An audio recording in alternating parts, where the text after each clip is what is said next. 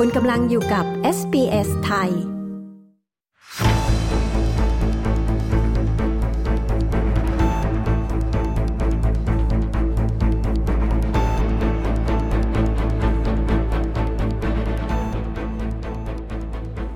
มาติดตามความเคลื่อนไหวการวินิจฉัย เรื่องวาระการดำรงตำแหน่ง 8 ปีของพลเอกประยุทธ์จันโอชา จากสารรัฐธรรมนูญพรุ่งนี้ว่าจะเป็นอย่างไร และมีขั้นตอนอะไรบ้าง และสถานการณ์ล่าสุดของพายุโนรูในไทย ที่มีความเสียหายและภาพรวมอะไรบ้าง ติดตามประเด็นเหล่านี้ทั้งหมดได้จากคุณชาดาสมบูรณ์ผล ผู้สื่อข่าวพิเศษของ s อ s ไทยประจำประเทศไทยค่ะ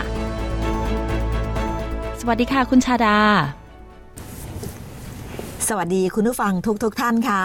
ในวันพรุ่งนี้ที่จะมีการวินิจฉัยเรื่องวาระการดำรงตำแหน่ง 8 ปีของพลเอกประยุทธ์จันโอชานั้น มีความเคลื่อนไหวจากแกนนำรัฐบาลและฝ่ายนิติบัญญัติอย่างไรบ้างคะ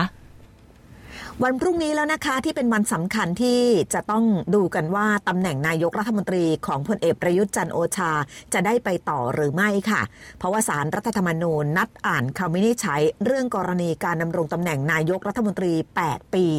ในส่วนของแกนนำรัฐบาล โดยพลเอกประวิตยวงสุวรรณรองนายกรัฐมนตรี ซึ่งตอนนี้รักษาราชการแทนนายกรัฐมนตรีอยู่นั้น ก็มีกำหนดนะคะว่าวันพรุ่งนี้จะประชุมหัวหน้าส่วนราชการระดับกระทรวงและเทียบเท่าที่ทำเนียบรัฐบาล แล้วก็ได้มีการยืนยันกับกลุ่มผู้ชุมนุมที่มาปักหลักเรียกร้องให้รัฐบาลแก้ไขปัญหาความยากจน ที่ปักหลักกันอยู่หน้าทำเนียบรัฐบาลว่า ในวันพรุ่งนี้พลเอกประวิทย์ก็จะทำงานต่อไปในทำเนียบ และก็ไม่ได้กังวลหรือเป็นห่วงต่อสถานการณ์ที่จะเกิดขึ้น หลังจากที่ศาลรรัฐธรรมนูญจะมีคำวินิจฉัย ขณะที่ในส่วนของตัวของพลเอกประยุทธ์จันโอชา มีรายงานว่าจะไม่ไปศาลรรัฐธรรมนูญในวันพรุ่งนี้ค่ะ และก็จะรอฟังคำวินิจฉัยอยู่ที่บ้าน ส่วนความเคลื่อนไหวด้านความมั่นคง ทางกองอำนวยการรักษาความมั่นคงภายในราชนาจักรพันเอกวินไทยสุวารีโฆษกของกอรมนก็บอกนะคะว่า การดูแลความมั่นคงตอนนี้ยังไม่มีภารกิจอะไรเป็นพิเศษ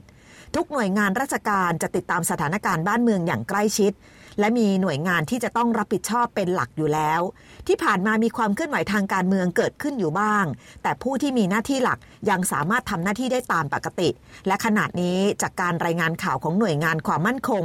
ยังไม่พบความเคลื่อนไหวที่ผิดปกติในด้านความมั่นคง จะมีเพียงแค่การนัดชุมนุมของกลุ่มการเมืองบางกลุ่มเท่านั้นที่จะมีขึ้นในช่วงวันรุ่งนี้เวลา 15 นาฬิกา นายชวนหลีกภัยประธานสภาผู้แทนรัษฎรในฐานะประธานรัฐสภาก็พูดถึงความพร้อมของฝ่ายนิติบัญญัติ กรณีที่สารรัฐธรรมนูญ จะอ่านคำวินิจฉัย แล้วผลออกมาจะส่งผลอย่างไร ซึ่งนายชวนบุระบุว่าค่ะว่า สภาเองมีกฎหมายและระเบียบข้อกำหนดกำหนดชัดเจนไว้อยู่แล้ว แม้ว่าในช่วงนี้จะเป็นช่วงสมัยปิดการประชุม แต่ก็เชื่อว่าไม่ว่าผลการวินิจฉัยจะออกมาแบบไหน จะไม่เกิดสุญญากาศทางการเมือง และปฏิเสธค่ะ ที่จะชี้แจงถึงขั้นตอนของรัฐสภา หากสารรัฐธรรมนูญวินิจฉัยว่าพลเอกประยุทธ์ต้องพ้นจากตำแหน่งหน้าที่ โดยในชวนระบุเพียงว่าเมื่อเหตุการณ์ยังไม่เกิดขึ้นจะยังไม่ขอคาดการไปก่อน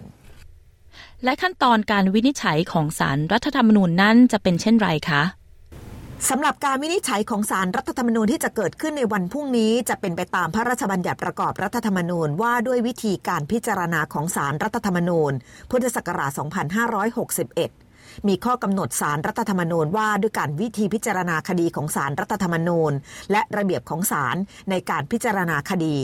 สรุปได้ว่าตุลาการสารรัฐธรรมนูญ ซึ่งเป็นองค์คณะทุกๆคน ที่ปัจจุบันนี้มีอยู่ทั้งหมด 9 คน จะต้องร่วมพิจารณาคดี และร่วมกันทำคำวินิจฉัย เว้นแต่มีเหตุถูกคัดค้าน หรือมีเหตุจำเป็นอื่นอันไม่อาจหลีกเลี่ยงได้ โดยองค์คณะของสารรัฐธรรมนูญจะพิจารณาคดี และทำคำวินิจฉัยของคดี จะต้องประกอบด้วยตุลาการสารรัฐธรรมนูญที่ไม่น้อยกว่า 7 คน ซึ่งแต่ละคนจะทำคำวินิจฉัยออกมา แล้วยึดของคำวินิจฉัยที่เป็นเสียงข้างมากในกรณีที่มีเสียงเท่ากัน ให้ศาลปรึกษาหารือกันจนกว่าจะได้ข้อยุติ ซึ่งคำวินิจฉัยในคดีก็จะเริ่มต้นจากการที่ตุลาการทั้งหมด ซึ่งเป็นองค์คณะได้ทำความเห็นส่วนตนของตนเองเป็นหนังสือลายลักษณ์อักษร จากนั้นถแถลงด้วยวาจาต่อที่ประชุมของตุลาการศารรัฐธรรมนูญ ต่อจากนั้นก็จะมีการประชุมที่ปรึกษาหารือกัน แล้วจึงลงมติในคำวินิจฉัยของคดี และอ่านคำวินิจฉัยให้คู่กรณีฟัง ซึ่งคู่กรณีในที่นี้ก็คือในส่วนของสภาผู้แทนราษฎร และในส่วนของตัวแทนของพลเอกประยุทธ์จันโอชาสำหรับบุคคลที่จะเข้าฟังการอ่านคำวินิจฉัยของคดีได้นั้น เบื้องต้นอนุญาตให้เฉพาะบุคคลที่เกี่ยวข้องกับคดี จะมีการแลกบัตรและการตรวจค้นอาวุธ บริเวณของทางเข้าสำนักงานสารรัฐธรรมนูญ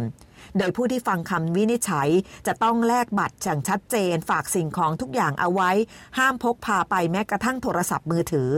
ส่วนสื่อมวลชนที่ติดตามทำข่าวการวินิจฉัยในครั้งนี้ ก็ถูกบังคับนะคะว่า ไม่สามารถที่จะเดินในบริเวณโดยรอบพื้นที่ได้ทั้งหมด จะจัดพื้นที่บางส่วนสำหรับสื่อมวลชนเท่านั้น และมีการติดตั้งโทรทัศน์วงจรปิด ถ่ายทอดการอ่านคำวินิจฉัยจากห้องพิจารณาคดี ที่อยู่บริเวณชั้นสองมาให้สื่อมวลชนที่อยู่ชั้นหนึ่งนั้นได้รับชม ขณะเดียวกันก็มีการถ่ายทอดผ่าน YouTube ของสำนักงานสารรัฐธรรมนูญด้วย เพื่อให้ประชาชนได้ติดตามรับฟังคำวินิจฉัย โดยไม่ต้องเดินทางไปที่สารรัฐธรรมนูญค่ะ สถานการณ์ล่าสุดของพายุโนรูที่พัดถล่มประเทศไทย ตอนนี้มีภาพรวมเป็นอย่างไรบ้างคะ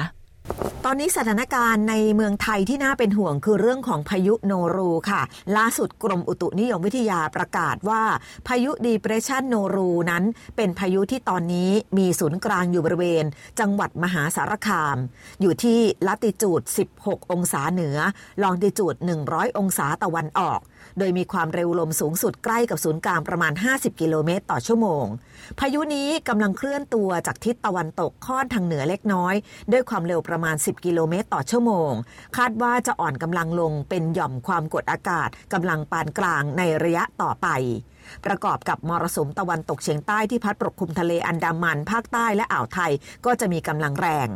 ดังนั้น จากการประเมินของกรมอุตุนิยมวิทยาก็จะทำให้เห็นได้เลยนะคะว่า ฝนตกหนักยังคงเกิดขึ้นในหลายพื้นที่ และจะมีฝนตกหนักถึงหนักมากบางแห่งบริเวณภาคเหนือ ภาคตะวันออกเฉียงเหนือ ภาคกลาง รวมถึงกรุงเทพมหานครและปริมณฑลภาคตะวันออกและภาคใต้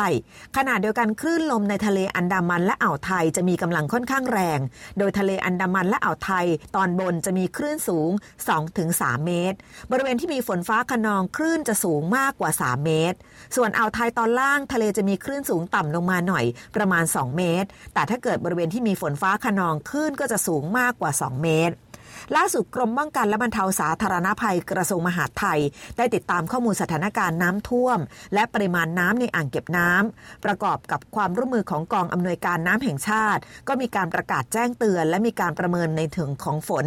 ว่าอิทธิพลของพายุโนรู จะส่งผลให้ปริมาณฝนตกอย่างต่อเนื่อง สะสมแล้วประมาณ 150-250มิลลิเมตรในปัจจุบันนี้ลำน้ำและแหล่งน้ำต่างๆ มีปริมาณน้ำค่อนข้างมากกำลังเร่งทยอย ปล่อยน้ำจากพื้นที่ต่างๆ ที่ท่วมหนัก เพื่อแก้ไขปัญหาน้ำท่วมฉับพลัน โดยขณะนี้ได้สั่งการให้จังหวัดต่างๆ เฝ้าระวังสถานการณ์น้ำท่วมฉับพลัน น้ำป่าไหลหลาก และน้ำขังที่เพิ่มมากขึ้น จากเดิมให้เฝ้าติดตามไปจนถึงวันที่ 30กันยายน ก็ให้มีการปรับเปลี่ยนค่ะ ตั้งแต่วันนี้ไปจนถึงวันที่ 4 ตุลาคมนี้ค่ะ ดิฉันชาดาสมบูรณ์ผลรายงานข่าวสำหรับ SBS ไทย รายงานจากกรุงเทพมหานครค่ะ กดไลค์แชร์ และแสดงความเห็นไป follow SBS ไทยทาง Facebook